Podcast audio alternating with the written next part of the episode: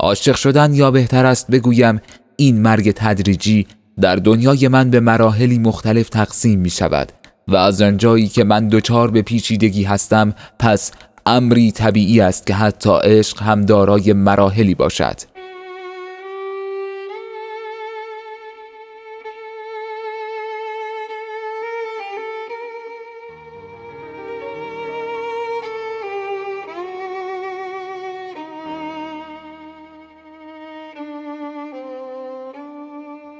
در تقسیم بندی اول عشق را همانند بذری در میان دل خود می کارم تا اگر این دل خالی از عشق خود را آماده پرورش این گیاه مقدس دید شروع به جوانه زدن بکند. و با اولین درخشش جوانه در دنیای من ورود به مرحله دوم برای من و او صادر می شود و در قدم بعد چیزی نیست جز پنداشتن تو در کنارم. و حرف زدن با معشوقی که هنوز او بی خبر از آن رخ داده است و چه خوب زمانی بود که تو در دلم جوانه زده بودی و تمام مدت با تو و چشمان تو حرف می زدم و جز تو در دنیای معانی فاقد صلاحیت می شدند.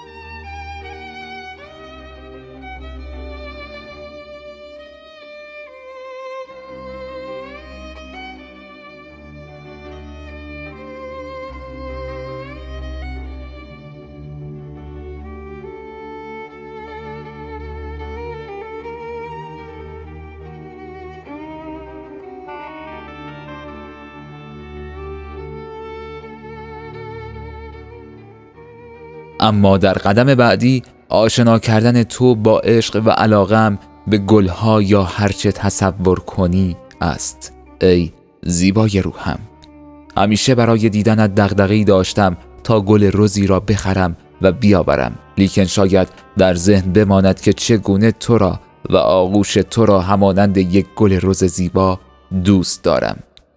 همیشه هدیه ای را در جیب داشتم تا به تو بدهم که مبادا مرا فراموش کنی. که مبادا مرا در میان سایر مردان یکسان بدانی.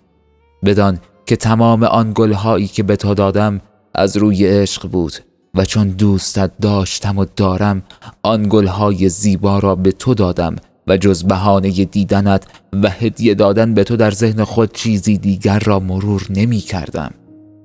اما شروع درد و مهنت عشق از این مرحله است که دیگر من توان پنهان کردن آن راز عظیم را در دل خود ندارم و آن را به روی زبان و در مقابل همگان مطرح می کنم تا شاید اندکی از این درد کاسته شود ولی غافل از آن که هیچ سودی ندارد و جز دلتنگی و دلشوره در راه رسیدن به یار و محبوبم خبری از هیچ نیست و نخواهد بود. راستی یک سوال. هنوز دوستم داری؟ ای قرینه به هرچه فکر می‌کنی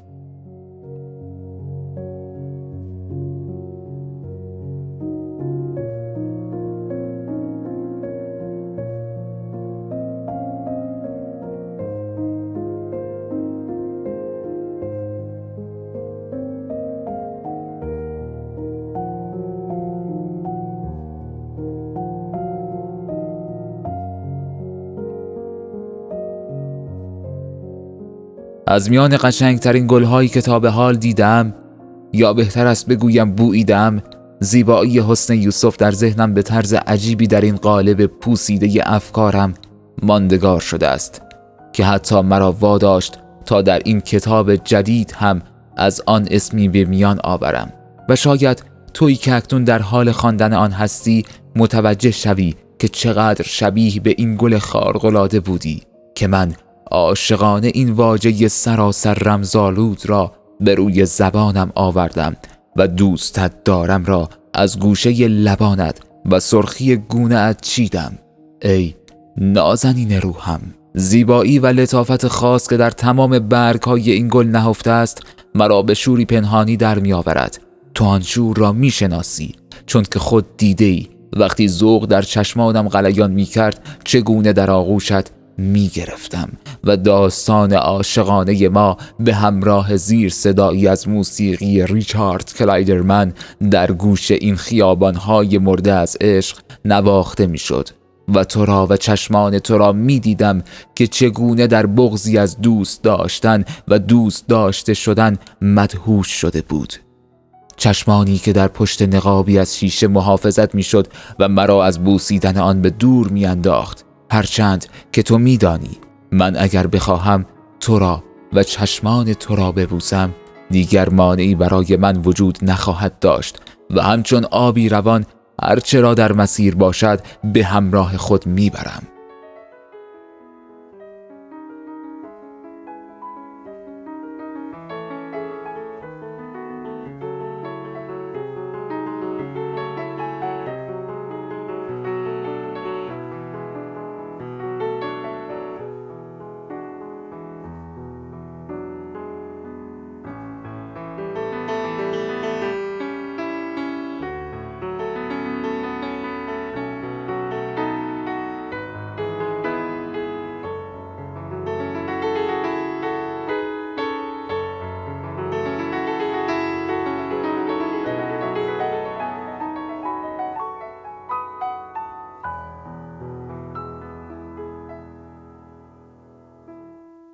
برگهایی از جنس مخمل حتی بهتر از مخمل. چادری سفید که آن را به روی سر تو انداختم. ساقه نحیف و باریک تجلی بخش زیبایی این گل به همراه رنگ های زیبایش شده است که خالق آن یعنی خداوند قادر و توانا گوشه ای از قدرت خود را در این گل نشان داده است.